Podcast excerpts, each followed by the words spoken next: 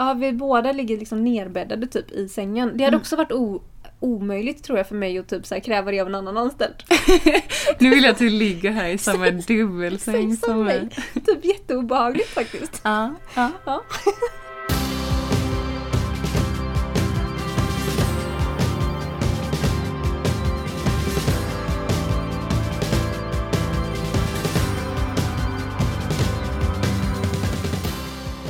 Hej och välkommen till ett, eh, ett nytt avsnitt Ja. av Stage Shape-podden. Hallå, hallå. Det känns som att det var skitlänge sedan. Ja, men det var det.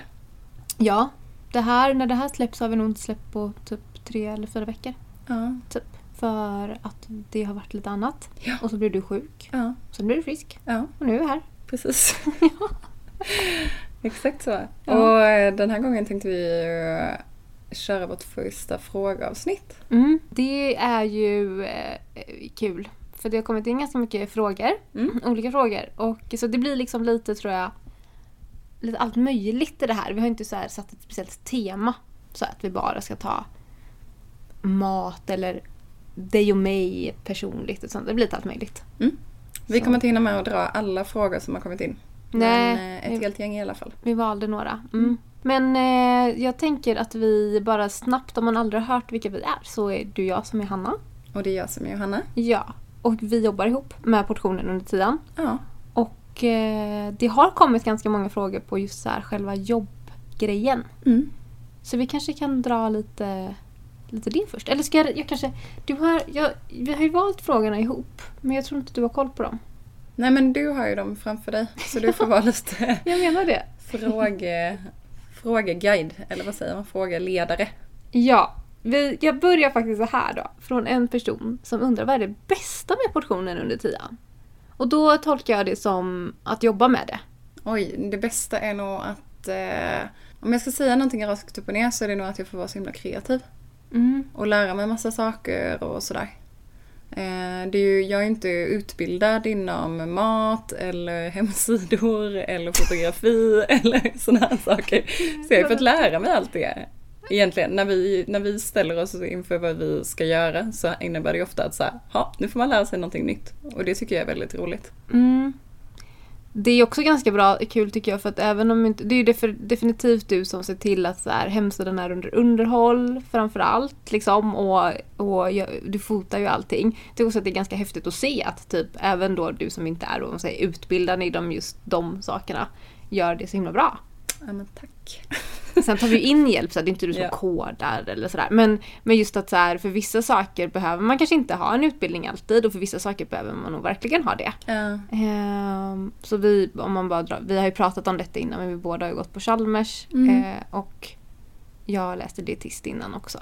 Så att där, eh, men jag menar man behöver ju inte ha utbildat sig inom mat för att laga mat. Nej, verkligen inte. Eh, vilket, men däremot så kanske man ska ha en utbildning inom mat om man ska uttala sig väldigt mycket om kostrelaterade saker och sådär. Så de sakerna gör ju inte du någonting i Nej. princip. Liksom. Eh, även om du också föreläser, men vi föreläser ju inte om mat på det sättet.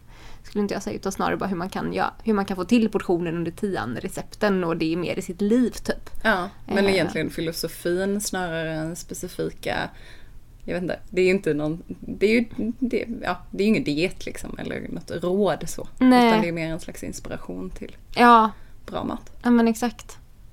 Eh, ja. Vad tycker du är det bästa? Ja men alltså jag tycker nog definitivt att det bästa är att få vara kreativ. Verkligen. Jag är... eh, Det var också det som jag kände när jag hade andra jobb. Att, säga att jag inte fick vara tillräckligt kreativ. Det blev väldigt tydligt då. Men det här, det här trivs inte jag med. Eh, och sen så tycker jag att det är väldigt kul på ma- med mat på en väldigt basic nivå. Alltså jag drömmer verkligen inte om att få nörda ner mig i som en kock liksom och bli så här skit eh, liksom spetsduktig på det. Utan jag tycker att det är jättekul att få laga vardagsmat. Och framför allt att få andra att göra det. Eh, hade det inte funkat rent så här, om jag märker att ingen har varit intresserad av att ta del av det här, då tror jag inte att jag hade tyckt att det var så kul. För då hade jag känt lite att så här, men då, det spelade inte så stor roll. Ja. Då kan jag bara laga mat till mig själv hemma typ och så får det vara det. Eh, så att eh, jag tror också att jag tycker att det är väldigt roligt med bekräftelsen på något sätt om jag ska vara helt ärlig också. Mm. Eh, det är en väldigt stor motivator för mig att veta att folk gör detta och uppskattar det. Det Så- landar liksom någonstans, det man gör. Ja, ja men exakt. Mm. Och i det såklart att få träffa folk. När, ja, nu träffar vi inte så mycket folk men hålla typ olika typer av kurser och jag tycker att det är jättekul just nu att skriva den. Jag har sagt flera gånger med den här boken. Ja. Det tycker jag verkligen är kul. Vad är det Eh, du tycker är så kul med det? Eh, Jag tycker att den är så rolig att skriva för att den handlar ju om någonting som jag i alla fall brinner så mycket med att få, få ut. Och det är ju då att äta utomhus och vara utomhus framförallt.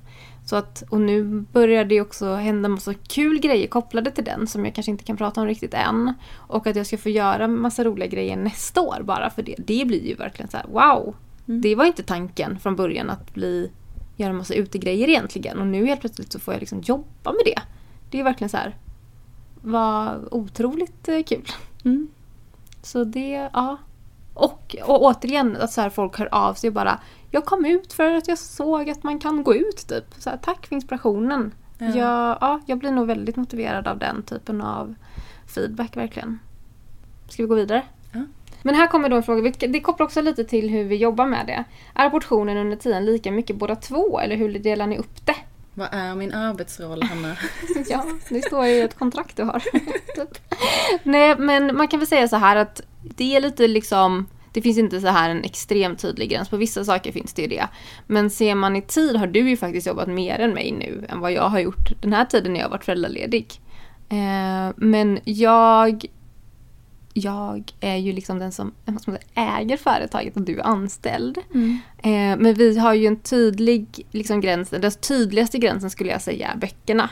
De så här, är jag författare till. Ja. Men du är ju väldigt mycket ett bollplank. Eh, och också så här, är ju verkligen med i produktionen av den, även om inte du skriver ett ord i boken. Liksom. Eh, så du är ju verkligen med s- skapar bilderna och sådär. Eh, det skulle jag säga är den tydligaste gränsen. Sen är ju, lagar vi ju båda mat Mm. och bo- bollar med varandra. Men du är mer behind the scenes och typ roddar mycket. Typ så här, kommer in föreläsningsförfrågningar så det är jag som föreläser absolut allra mest. Eh, men du är ju ändå den som oftast har den kontakten. Ja. Eh, och sen eh, så... Men jag- egentligen Instagram är ju också en sån tydlig... Ja just ja, den, har jag, glömde av. Den är så tydlig för mig så att jag glömde av den. Ja, Ja. den är ju bara jag som gör. Vad är det mer? Samarbeten och sånt brukar du rodda. Ja. Men vi, alltså det är ju också så att vi diskuterar ju allt ihop typ. ja. Skulle du säga att det är någon mer sak? Nej, men det är väl inte... Alltså mycket gör vi ju ihop. Mm. Liksom. Men sen så generellt så är det väl lite med, med det här roddandet. Eh, jag menar jag föreläser också ibland eller som nu har vi hållit en kurs ihop. Och, Mm. eh, så det kan ju också variera lite att så här, men, eh, ibland gör vi saker ihop, ibland är det bara du som tar något eller ibland, eh, speciellt det här året kanske det är jag som har fått ta vissa grejer. Mm. Eh, eller hoppa in på lite mer föreläsningar än vad vi har kört tidigare och sådär. Alltså jag kan det är ju verkligen så här, hade inte du funnits eller någon annan, då hade inte portionen under tiden varit aktiv det här året. För för mig var det ändå liksom, jag har gjort lite grejer men jag hade aldrig hunnit liksom ehm, råda med hemsidan att 300 kronors veckan har kommit upp. Eh, det är väldigt, väldigt, väldigt mycket som, som, eh, som jag inte har lagt eh, så mycket, liksom, lagt ett finger i ändå. Eh, Men ibland, jag tänker på det ibland att eh, så här, tiden försvinner ju ändå, eller vad man ska säga, fylls upp. Och sen så ibland så här, vad gör man? Mm. Och sen så inser man att ja, men det är ganska mycket att bara så här hålla igång i ett företag på något vis. Ja, ja verkligen. Eh, bara, ja, men som du sa, liksom olika mejlkontakter, eh, planera inför olika saker, att vi spånar på grejer. Mm. Allt det där som liksom inte är eh, kanske konkreta grejer som någon utåt ser. Eh, Nej, det är väldigt mycket sånt och, och det kan jag nog så här, alltså för det är lätt att kanske bara se de här fy stora grejerna. Det kommer en bok eller så här, att, att, att jag lägger ut saker på Instagram. Men, så här. men för att någonting ska läggas ut på Instagram så ska den rätten lagas, den ska fotas, den ska eh, liksom eh, brainstormas. Alltså, så här, det är ju väldigt mycket tid som ligger bakom till exempel bara en Instagram-post. ja, Eh, Tar vi 300 kronors veckorna så tar de ju många timmar att göra. ja. Eh, Och kontakten just nu vi har med mat.se, får det att funka. Så att det du gör väldigt mycket bakom. Ja. Så kan man säga. Ja. Eh, Ja men det här är en fråga som är kopplad till någonting vi gör på hemsidan. Vi beräknar ju, jag ska inte säga alla recept är inte beräknade än. Men liksom, tanken är att alla ska vara det. Eh, alltså koldioxidutsläppen per maträtt. Och då är det en som har frågat hur kan man uppskatta eller beräkna koldioxidutsläpp för olika maträtter som privatperson? Och vi använder ju ett verktyg som heter Carbon Cloud, eller Carbon 8. Um, som, som görs av Carbon Cloud. Och det är ju inte något som en privatperson kan liksom gå in och använda utan man behöver ha en licens för att använda det verktyget. Men um, man kan använda någonting som heter matkalkylatorn som WWF har lagt ut. Mm. Och de blir inte så exakta eller vad man ska säga, men det ger ändå ett hum. Och kan i alla fall vara liksom intressant att se och typ kolla, men vad händer om jag byter ut min pannbiff på nötkött till typ på en väggfärs eller om jag äter den här eh, laxsoppan och tar linser istället. Typ så. Går man in, antingen om man googlar eller bara går in på matkalkylatorn.se tror jag det är, Mm. så är det liksom som olika reglage man kan ställa in på Mm. hur mycket av olika saker man har på en tallrik typ som en måltid. Eh, och då kan man se om, om det skiter iväg i Ja. koldioxid eller inte. Och det är ju verkligen framförallt de här liksom, eh, det, det som jag bara så spontant tänker nu är ju att det kanske inte är viktigt för privatpersoner att gå in och koldioxidberäkna när de använder eh, 10 gram lök. Liksom. Alltså det, inte, det kommer inte göra så stor skillnad. Det märker vi också när vi eh, koldioxidräknar att det är vissa saker som det händer ju inte ens någonting. Men just när man använder liksom ja, men, tar kött mot linser typ. Det är då man kan se så här, ja men det här gör faktiskt stor skillnad. Och i det långa loppet kommer det göra stor skillnad framförallt om det är många måltider som byts ut. Eh, men, eh, men att koldioxid, att alla ska gå in och räkna exakt vad de äter, det tror inte jag på. Men Eh, någonting som jag tycker har varit väldigt lärorikt av att vara lite i, i det programmet som vi använder då. Mm. Eh, som jag också tänker mig skulle kunna vara lärorikt i till exempel matkalkylatorn. Det är att, jag vet inte, ta sina vanligaste recept eller någonting. Mm. Eh, och då börjar man, eller det går väldigt, väldigt fort att få sig en uppfattning om vilka livsmedel det är som springer iväg. Mm. Eh, för man kanske är medveten om att så här, ja, men nötkött, det har hög påverkan. Eh, och sen kanske man inte har så mycket mer koll. Eh, och då är det ett ganska enkelt sätt att börja förstå liksom att så här, ja just det, det här är ett livsmedel som kanske springer iväg lite mer. Då kanske man, om man vill, eh, använder lite mindre av det eh, och använder lite mer av något annat. Ja men exakt och att det också handlar verkligen om mängderna. Som till exempel, ja men ost tycker jag är en ganska sådan tydlig sak. Att så här, ja men ost har ju ett relativt högt klimatavtryck. Ja. Eh, men det går att ha med det och, och få ner det då till, Av, inom våra rätter så försöker vi ligga på runt, alltså inom 0,5 kilo koldioxidekvivalenter per portion. Och det går ju att hålla sig till den om man inte använder väldigt stora mängder ost till exempel. Eh, så det behöver ju heller inte vara allt eller inget på ett livsmedel. Och det tycker jag också man får en bra uppfattning om om man börjar liksom då dra i de här reglagen. Ja men okej, ska jag äta, eh, liksom, ska jag ha en ostbiff på 150 gram, ja men då kommer det bli ganska högt. Mm. Eh, men jag kan använda det som en topping till den här pajen. Eh, och då funkar det fint. Ja. Eh, Man kan flika in det att de här 0,5 kilorna då, det är ju vad som är satt som liksom en sån här, om man generaliserar eh, vad en hållbar måltid ska vara. mm, eller ska vara. Ja. Vad man har liksom sagt som någon typ av riktmärke. ja, precis. Eh, och vi har pratat mer om detta i avsnittet med David Bringelsson. Ja. Eh, så där kan man få höra mycket, mycket mer om koldioxidberäkning eh, från en då som jobbar eller som han är VD för Carbon Cloud. Yes. Jag tror det är avsnitt 12. Mm, vad bra. Eh, ska vi gå vidare? Mm. Den här frågan tyckte jag var lite rolig. Eh, prata om er relation till pengar under uppväxten. Vad har ni med er från er familj? Just det. Det här är lite kul. Det här är ganska intressant för att när du och jag började prata om pengar, eller pengar, var inte så att vi bara sa nu ska vi prata pengar. Men vi insåg i alla fall att vi har väldigt lika uppväxt. Mm. Faktiskt. Ja men verkligen. När just när det kommer till relationen till pengar. Ja. Vill du börja dra din story så kan jag ju bara hålla med. Ja men eh, man kan ju också presentera det så här. Eh, när du har varit ute och föreläst. Eh, så i början så var jag med på väldigt många föreläsningar.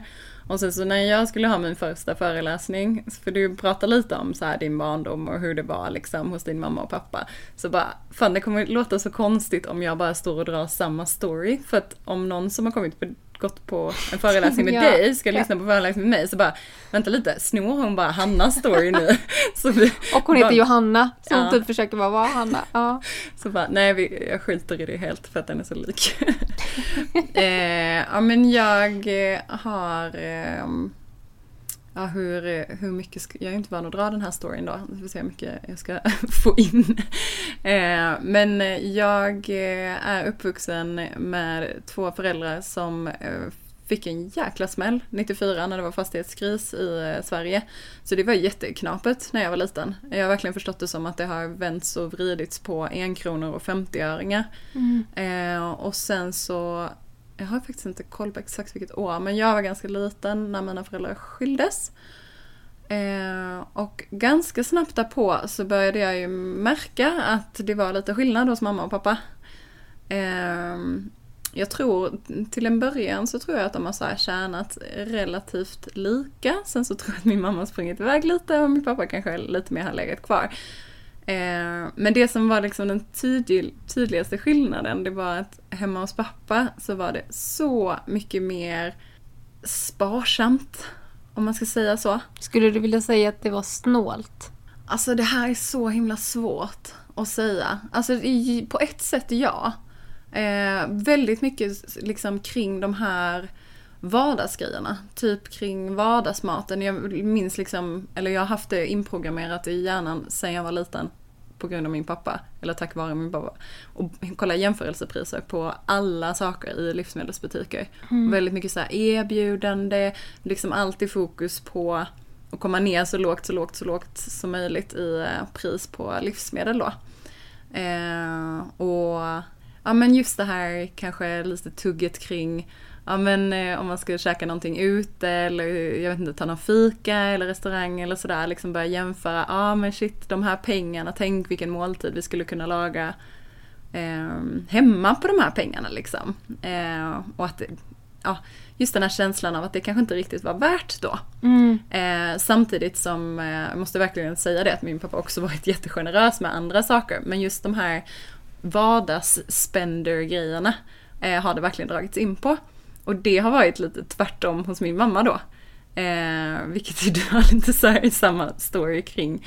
Eh, där det kanske inte, medan min pappa liksom, det lagades mat där varje dag hemma. Det var liksom aldrig take away, aldrig liksom pit, hämtpizza och den här typen av grejer. Medan hos min mamma så tror jag inte, det fanns inte ork för matlagning på samma sätt. Eh, när jag var liten och det var, jag minns så här någon gång när de kom hem till pappa och bara Vad vill ni äta? Till mig och min syrra bara Vad som helst utom hamburgare och pizza. Och det är lite så här, vilka barn säger så?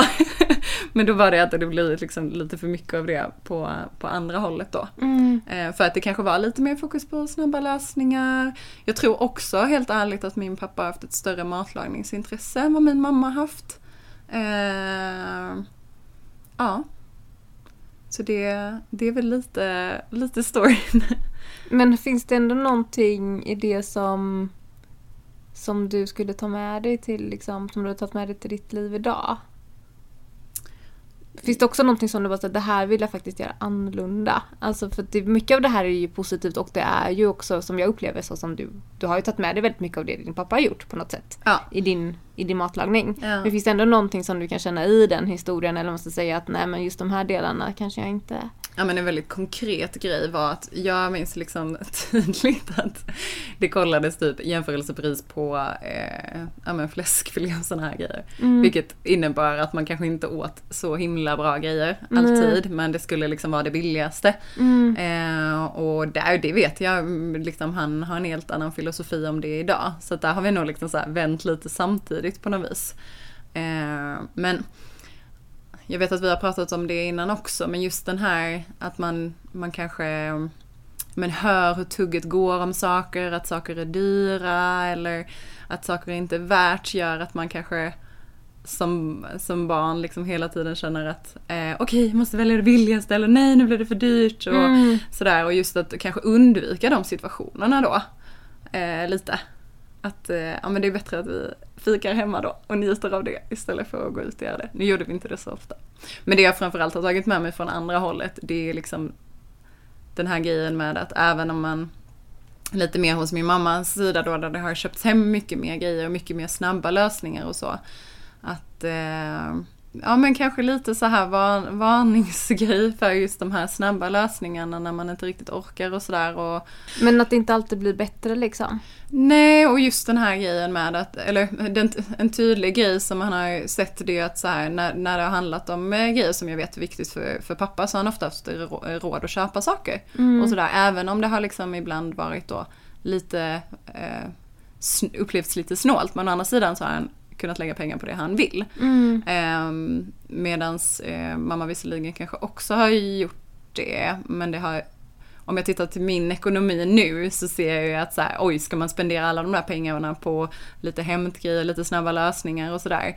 Eh, då räcker inte min ekonomi till. Eh, och då kanske, ja, det blir lite, eh, vad är motsvarigheten till dumsnål fast liksom dumspender? Ja, ja det kanske är det ordet. Dumspender. Uh, uh. Just i stunden så känns det som en bra lösning men i det långa loppet så kan det ju innebära att man äter riktigt kass mat. Liksom. Eller att det är alltså, hälsosamt inte bra, det är inte bra för ekonomin och det liksom kanske inte heller gör en särskilt nöjd i stunden rent själsligt heller. Nej. Det finns liksom inte så mycket fördelar just att det är en snabb lösning. Nej. Typ. Uh. Nej, så lite, vi pratar ju om det eh, ibland på föreläsningar och så, att man kanske har den här kopplingen hälsosam mat ska vara dyr mat eller sådär. Mm. Men eh, ja, tror ändå jag fått uppleva det lite som, som barn också. Att det, den liksom, pappa kanske lagade billigare mat. Men det var ofta hemlagat och väldigt gott och, och sådär. Men alltså, jag tror att matkostnaden hemma hos min mamma har varit eh, väldigt, väldigt, väldigt mycket högre. Mm. Eh, och det har liksom inte varit, jag har inte upplevt att den har varit bättre på något vis. Nej. Men jag är på något sätt glad att jag har fått med mig två olika perspektiv. Mm. Eh, och att man ja, men har fått utforska det lite själv. För att det är väl lite, på vissa sätt så har det varit lite motpoler liksom. Eh, och då har man liksom två världar med sig i ryggen när man ska förhålla sig till sin egen ekonomi. Mm, verkligen. För den, det kan jag definitivt relatera till. Eh, eftersom att det har varit väldigt lika hos, hos eh, eller när jag växte upp liksom. Eh, med pappa som, som Ja, men jag vill ändå säga att han har varit ganska snål också. alltså jag, vi använder ju ordet snål som att det kan vara någonting positivt. Men mm. det kan ju också bara gå överstyr liksom. Och jag, jag kan ju verkligen känna av det där att man som barn, man blir som ett eller kanske inte alla barn, men i alla fall när jag var barn så jag var liksom väldigt känslig för att känna in hur mina föräldrar liksom hade det. Eh, och just det här att jag liksom inte, ja men eftersom jag visste att pengagrejen var viktig för pappa så ville jag liksom, alltså då skulle jag aldrig be om att få någonting dyrt typ. Eh, så jag vet inte, det här blir väldigt mycket i relationen till mat och pengar, mm. känner jag nog. Um, men det, det, som jag tar med mig absolut är så här, om, har man lyssnat på poddar har man kanske hört mig prata om detta men jag kan dra ändå så här kort. Mamma jobbade jättemycket och tjänade skitmycket pengar. Liksom. Hon var också ensamstående med oss en lång tid. Pappa levde ju nästan hela tiden med någon annan. Han var inte liksom singel särskilt länge mellan min mamma och min liksom, låtsasmamma som har varit med i nästan hela mitt liv också. Um, och, och så jag kan ju nu när jag själv har föräldrar kan jag bli, eller när jag är förälder kan jag verkligen bli imponerad av hur, liksom, hur min mamma också försökte rodda allting. För att jag kan det är liksom dyrt att ha barn och liksom ska skaffa ett hus själv och allting sånt där liksom. Um, men mamma hade ju det väldigt, väldigt väldigt, väldigt liksom tufft tidsmässigt och då blev det mycket snabba lösningar. Och vi slängde mycket mat och det var liksom så här, ja men ogenomtänkt liksom som jag också kan förstå idag på ett annat sätt än vad jag då kanske gjorde. Men, men hos pappa var det också alltid väldigt liksom vällagad mat, bra mat. Också ett, tror jag, ett mycket större matlagningsintresse. Eh, men det fanns ett lugn kring maten som jag verkligen tar med mig. Äta på ganska fasta rutiner. Eh, inget liksom, ja men inget eh, inget fixeri med maten på något konstigt sätt liksom så. Mer än att, ja men Eh, men då åt vi liksom billigt men bra, mycket av det som pratar om på portionen under tian idag. Vi åt ju mer kött och så. Eh, men det fanns ändå liksom mycket grönsaker, baljväxter och säsong och eh, absolut inte slänga mat eh, och planera och liksom de grejerna. Eh, och det har jag ju har jag verkligen, verkligen, verkligen tagit med mig. Eh, men sen fanns ju också den där liksom att ja, men skulle man gå och köpa glass då fick man höra så att ta inte den dyraste glassen eller och, och de sakerna liksom, de kan jag känna så här, eftersom att jag, jag, tror helt ärligt talat inte att det handlar om att vi inte hade de pengarna. Mer bara att det var jobbigt för pappa. Så, mm. Nu kanske han skulle ha listat detta, kanske han inte tycker något annorlunda. Men, men jag menar, det var inte så att vi var ute och åt glass särskilt ofta liksom. Så, att, så att jag skulle nog så här, jag kan ju ta med det typ till att ja men okej, Ronja kanske kommer få mest glass i termos typ. Men den dagen går vi och köper glass på kiosk, då får hon välja vilken glass hon vill. Liksom, och jag kommer inte hävda att det har med pengarna att göra i alla fall. Eh, och har det det så kanske jag verkligen skulle säga det till henne. Så här, jag vill verkligen att vi går och äter glass. Eller du kanske vill det, hon vill det. Men vet du, nu är det skittajt. Så kan vi komma överens om den här. Jag hade velat förklara det i så fall.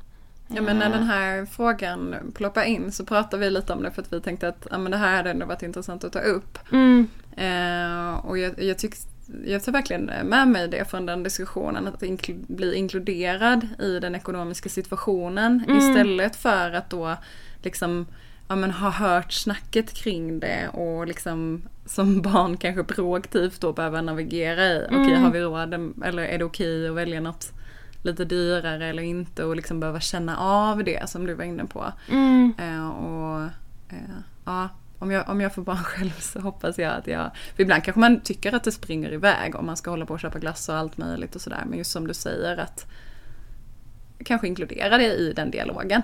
Att ja. det här, så här mycket pengar har vi att lägga på glass. Mm. Vilka ska vi dela på? ja, ja men precis. Ja, så för det kan jag verkligen känna att jag inte känt att det har funnits något liksom prat kring det. Eh, på det sättet. Och att jag också har nog varit orolig kanske för mina föräldrar. Så här, hur, hur är det egentligen? Liksom, även på mammas sida och pappas sida. Så att, så här, och den oron som barn. Eh, jag tror att jag hade, hade man fått veta mer så, här, så hade det nog kunnat undvikas. Liksom. Och jag hade kanske, jag frågade ju inte heller.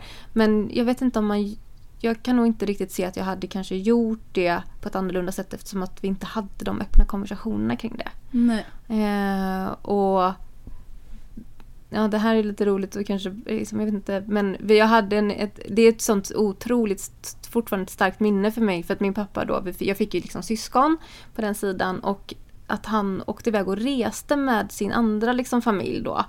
Eh, och jag och min, andra, min lillebror fick inte följa med med motiveringen att nej men ni reser ju mer mamma. Och det är så här för mig bara, idag kan jag fortfarande inte riktigt förstå det faktiskt. Det är nog någonting jag kan ändå känna så här, men du kunde, alltså varför pratade vi inte om det? För mig blev det ju bara så här, vi fick inte följa med.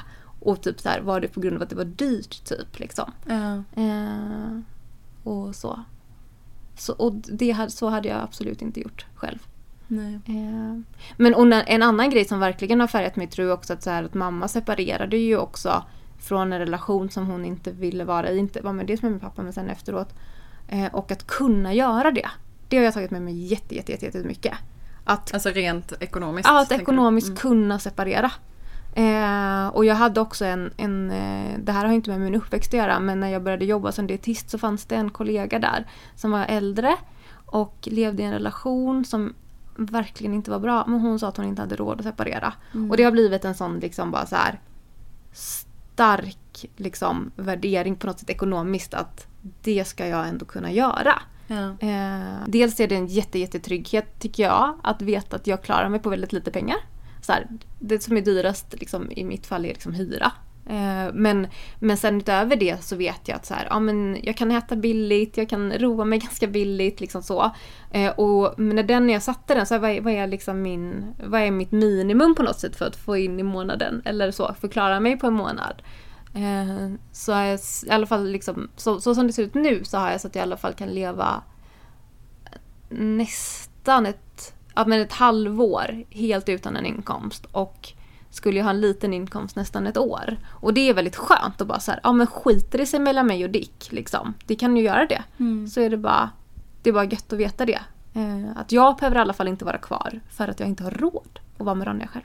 Ja, och jag har erfarit samma sak men i relation till ett annat jobb. Mm. Eh, och det är också en extrem trygghet. Eh, och Mm. ku- kunna känna att ja, men jag kan kliva av eller jag kan byta till ett jobb som har lägre lön eller Ja precis, för det, verkligen, det behöver inte vara en relation Nej. utan det kan ju verkligen också vara som, som du säger ett jobb. ja. Eh, som av någon anledning kanske bara liksom mår riktigt dåligt Mm. av att vara i. Liksom.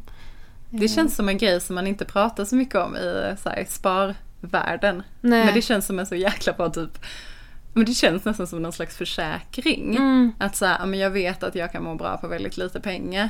mm, Eh, vilket gör mig typ lite mindre ekonomiskt sårbar mm. på något vis. Eh, ja, så det här, det, vi har väl påverkats definitivt. Det blev ett ganska långt svar på det här. Men påverkats väldigt mycket av våra uppväxter. Ja. Eh, och det finns väl en... Eh, och, och, och det är mycket möjligt om jag ska vara helt ärlig det här är så för andra också. Bara det att man inte pratar så mycket om det. Ja. För jag känner inte att det är så himla öppet. Man bara slänger ut liksom. Hur var det med pengarna när ni var små? Nej. Typ. Nej, och herregud, jag kan tänka mig att eh, det finns så mycket skam och så kopplat till eh, de här grejerna. Alltså allt ifrån som förälder och kanske inte känna att man har råd att ge sina barn det man kanske skulle önska eller vad som helst. Mm. Men det, ja.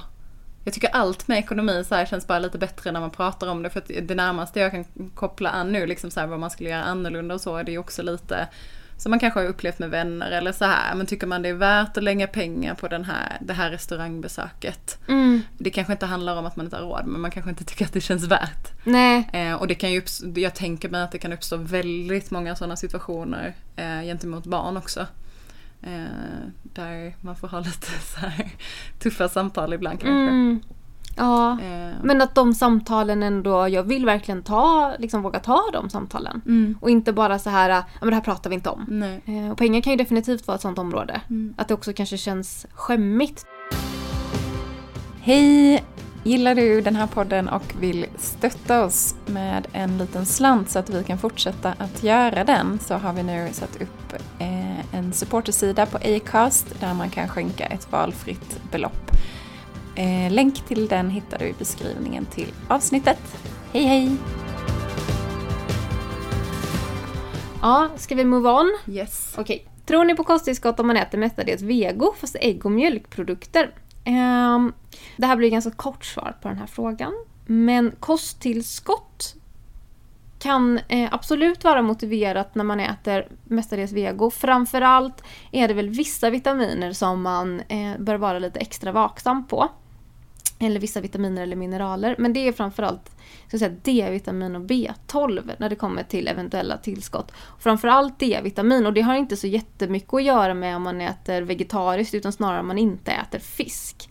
Eh, för det är framförallt ifrån fet fisk vi får i oss D-vitamin. Det finns också berikade produkter såsom olika typer av margariner och mjölkprodukter och också då substitut till mjölkprodukter i det i- som är växtbaserade. Ehm, och vi får ju D-vitamin från solen, när det kan bildas när vi får sol på vår hud. Men nu när det är mörkt och dessutom så står då solen långt bort, för långt bort från oss. Under vinterhalvåret så eh, får vi för lite D-vitaminmöjligheter från, från solen kan man säga. Och eh, eh, då är det absolut motiverat. Nu är det absolut motiverat att äta D-vitamintillskott. och äter man, äter man eh, inte fisk så kan man äta det hela året. Kan man säga. Men eh, B12, ja. Ehm, B12 är ett vitamin som vi får i oss från animaliska produkter. De finns också i, eh, i berik, finns också B12-berikade produkter. Ehm, som då till exempel också växtbaserade mjölkdrycker. Eh, näringsgäst näringsjäst kan vara B12-berikat. Men, men äter man absolut inte något ehm, eh, animaliskt så är, är B12-tillskott bra. För du behöver ändå få i dig en ganska stor mängd av de här eh, berikade produkterna annars. Äter man ägg och mejeri, då skulle jag säga att det beror ju lite på hur mycket man äter av det här. Så äter man det ost och ägg dagligen eh, så kan man klara sig på det. Men det beror liksom lite på upptag och sådär. Det kan vara motiverat att ta ett litet test och se. Har jag en bra B12-depå eller har jag inte det? Och annars äta tillskott, tillskott av det. Mm. Eh, det skulle jag säga är de två, två vitaminerna som kan vara lite extra observant, man kan vara extra observant på eh, om man äter vegetariskt. Eh, sen kan det vara så att om man har, en del får ju järnbrist. Då kan det vara motiverat att ta ett järntillskott. Eller omega-3 är ju också ett, ett ämne som inte är riktigt lika enkelt om man inte äter fet fisk. Eh, men det finns från växtriket, bland annat rapsolja, linfröolja. Bra att alltid laga mat med rapsolja i princip. Eh, linfröolja kan man ta en tesked om dagen. Det finns också i valnötter, chiafrön och, och sådär. Men, eh, men ett, ett kosttillskott på mm, typ algolja kan, man, kan man ta. Okej, ska vi ta, nu blir det lite så här, det känns som att det här blev lite mer så snackigt, typ personligt på något sätt. Men det kanske är typ det modet vi är på just nu. Nu ska vi se här.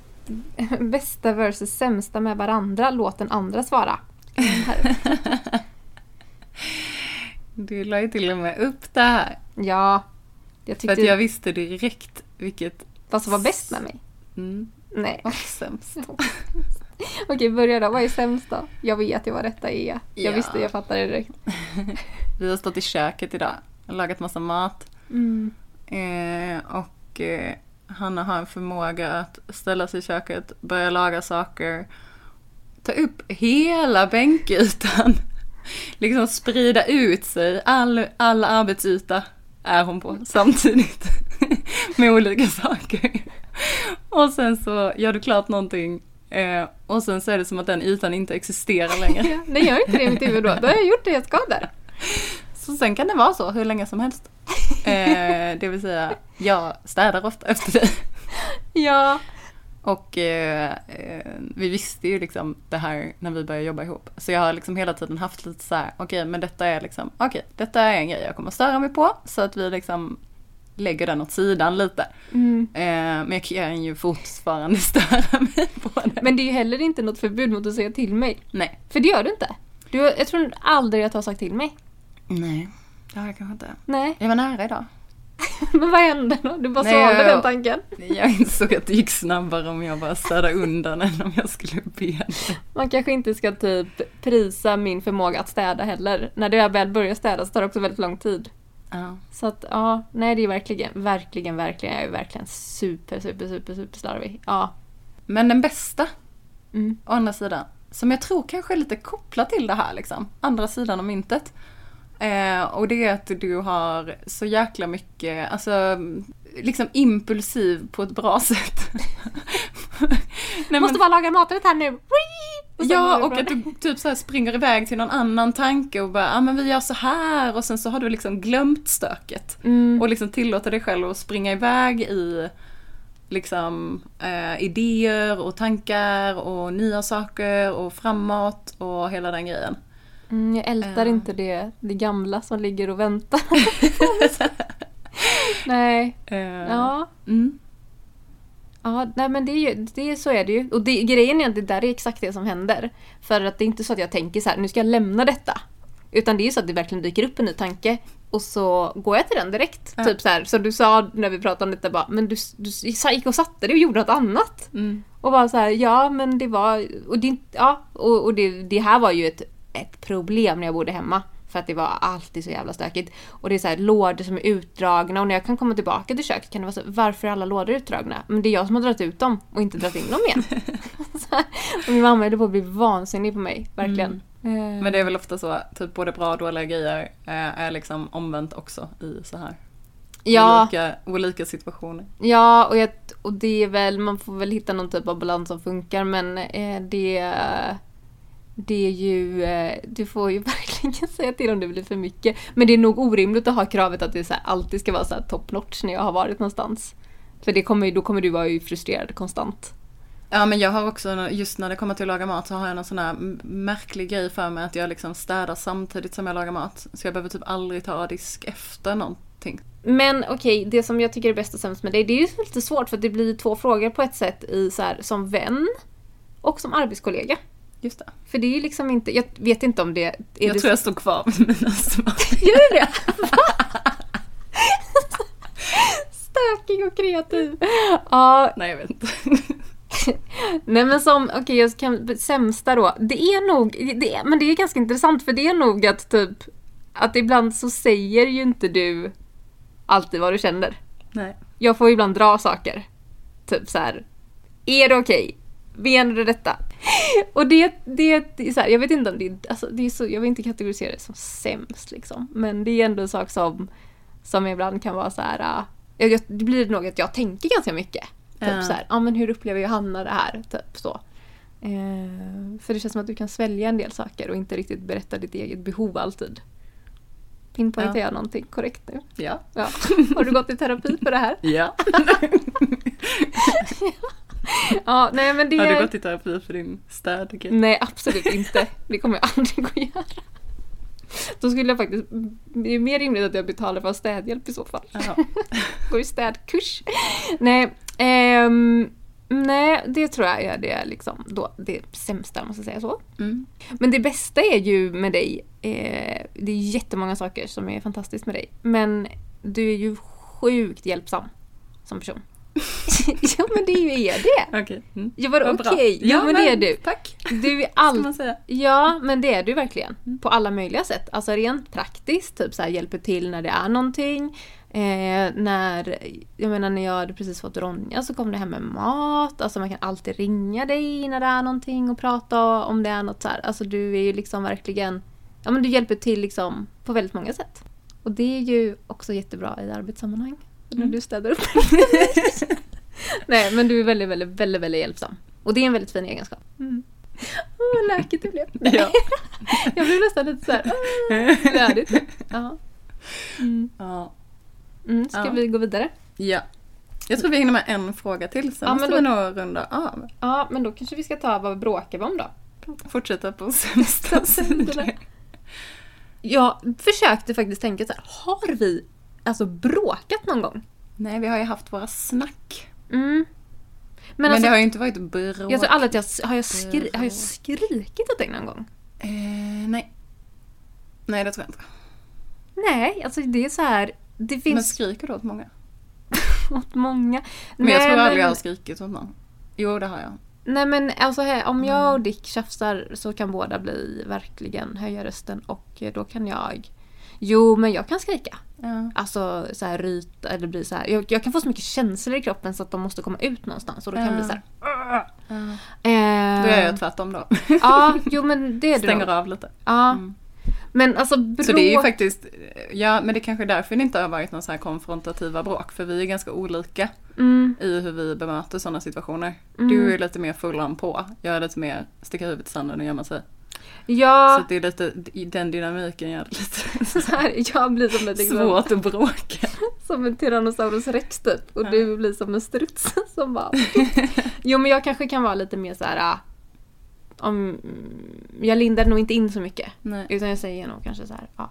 Men det som jag kommer, det enda jag kan komma på är ju det som hände förra året. Men det var ju inget bråk Mm. med den här situationen. Mm. Kan vi prata om den? Hur känns det? vi kan förklara det? testa. Kan testa? Ja. Mm. Det är väl ändå den grejen som jag ändå har känt varit typ jobbigast. Mm. Typ. Fast i efterhand så var det så fick, blev det ju typ, jag tror att båda lärde sig väldigt mycket av den händelsen typ. Mm. Eh, Vill du berätta vad det är? ja, det är väldigt kryptiskt nu. Ja. Ja, men från min sida var det så här, för Mm. det är väl kanske två sidor av myntet Mm. på något sätt. Men vi skulle åka iväg förra, augusti, förra året i augusti till, eh, med Icebug så skulle jag göra, jag skulle, båda, du, både du och jag skulle springa den här uh, tredagarsgrejen. Mm. Så då skulle vi åka iväg på fredagen och vara där till söndagen. Och eh, jag hade sett fram emot det här jätte- jättemycket. Och, men jag har, och vi hade pratat lite under veckan så här, men ja. Men jag märkte nog ändå så här, det är så här, vi, vi bestämde liksom aldrig när vi skulle åka iväg och sådär. Eh, och sen när det väl var, var eh, fredag så fick jag inte tag på dig. När vi Mm. skulle bege oss. Och jag fick tag på dig på förmiddagen. Eh, och då så sa du att du ville vara med din dåvarande kille. Och en, det här var nog det som var så här starkast för mig. Att du, en tjej som skulle komma och spela. Typ. Så var det, har jag för mig. Ja. Eh, och att du egentligen nog inte vill åka iväg. Vilket gjorde mig väldigt, väldigt, väldigt ledsen. Mm. Det liksom var verkligen så att jag blev... När vi la på då min- minns jag att jag bara så här började gråta jättemycket hemma och kände mig väldigt, väldigt så här sårad. Liksom, Mm. så. Och sen skulle du återkomma eh, och säga hur du skulle göra. Och så gjorde du aldrig det. Eh, Mm. det var vad som hände. Och sen så... Så jag fick höra av mig till Icebug och liksom säga jag kommer inte idag. Och sen så löste jag en, att Maria åkte med mig. Mm. Och så hördes inte vi på förrän på söndagen. Tror jag det var. Eller lördagen kanske det var. Kanske var lördagen. Men det var väl liksom ändå en ganska så här... Det, jag tyckte det var väldigt, väldigt, väldigt, väldigt, väldigt jobbigt. Ja. Och då vet jag att jag tänkte så här att om inte vi löser detta nu och kan prata om detta så kommer vi absolut inte kunna jobba ihop. Men jag kan inte riktigt se hur vi ska kunna fortsätta vara vänner om vi inte liksom får prata om det här. För det, vi går ju inte bara att släta över detta typ. Nej. Eh, ja. Mm. Men jag minns just då och vilket resulterade i senare ett väldigt långt samtal mellan oss. Mm, Eh, att för mig var det väldigt, ja, men lite det vi varit inne på. Jag kanske hade haft eh, saker jag hade gått och funderat på mm, som jag inte hade tagit upp. Eh, och just dynamiken med att eh, dels ha en vänskapsrelation och att ha en jobbrelation. mm, Att det kändes så fruktansvärt kladdigt just då. mm. Eh, och just liksom, ja, sortera i det typ. Mm. Eh, Ja, och vi fick ju prata om det. Jag tror att där blev det så extremt tydligt hur vi hanterade liksom en konflikt. Eller ska inte en konflikt, men typ så här. Jag kanske var liksom så här bara ganska på då. Så här, men ska vi åka? Du, du, du. Alltså blev så här väldigt mycket i det. mm, Och det du gör tvärtom är ju bara att du blir ju liksom extremt undvikande. mm, Liksom. Och bara så här och, och, och att vara det mot någon som blir så här vill veta mer, det, det, blir ju liksom så här ja det är som så här världens sämsta match verkligen. mm, Eh, och så plus att jag kände mig väldigt, väldigt liksom så här du vill inte vara med mig, Mm. typ så. Så det var Mm. inte så mycket i form av alltså att arbetet blev lidande utan typ så här du vill inte åka iväg och den här upplevelsen med mig som jag hade sett fram emot jätte- jättemycket. ja, Eh, och det är ju där det blev kladdigt liksom. ja, Eh, ja, men sen hade vi ett jättefint samtal kring Ja. det och landade också i att våran vänskapsrelation kommer alltid vara mycket viktigare än arbetsrelationen. mm, Och funkar inte det så är det mycket bättre att vi inte jobbar ihop. mm, För att det är mycket mer värt liksom. ja, Eh, ja, det känns... Eh, nu kan jag typ så här... Alltså, på ett sätt kan jag nog tycka nu eftersom att det var bra att det hände nästan. ja, Eh, för att jag märker också att du, så här, även om din, så här, en av dina så här, så här, om man då ska säga sämsta egenskaper är att du har svårt att uttrycka ditt behov så har jag ändå märkt under det här året att du har blivit liksom bättre på det.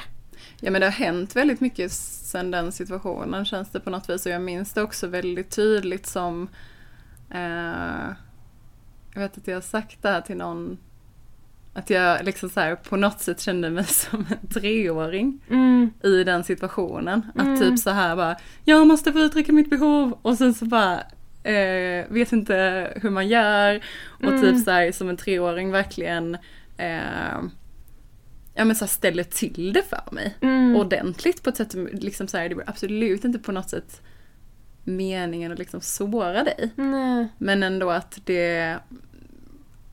Ja men typ är man väldigt, väldigt ovan vid att göra någonting så måste man typ lära sig att göra det. mm, Eh, och ibland så måste man vara liksom, vad är det, 28?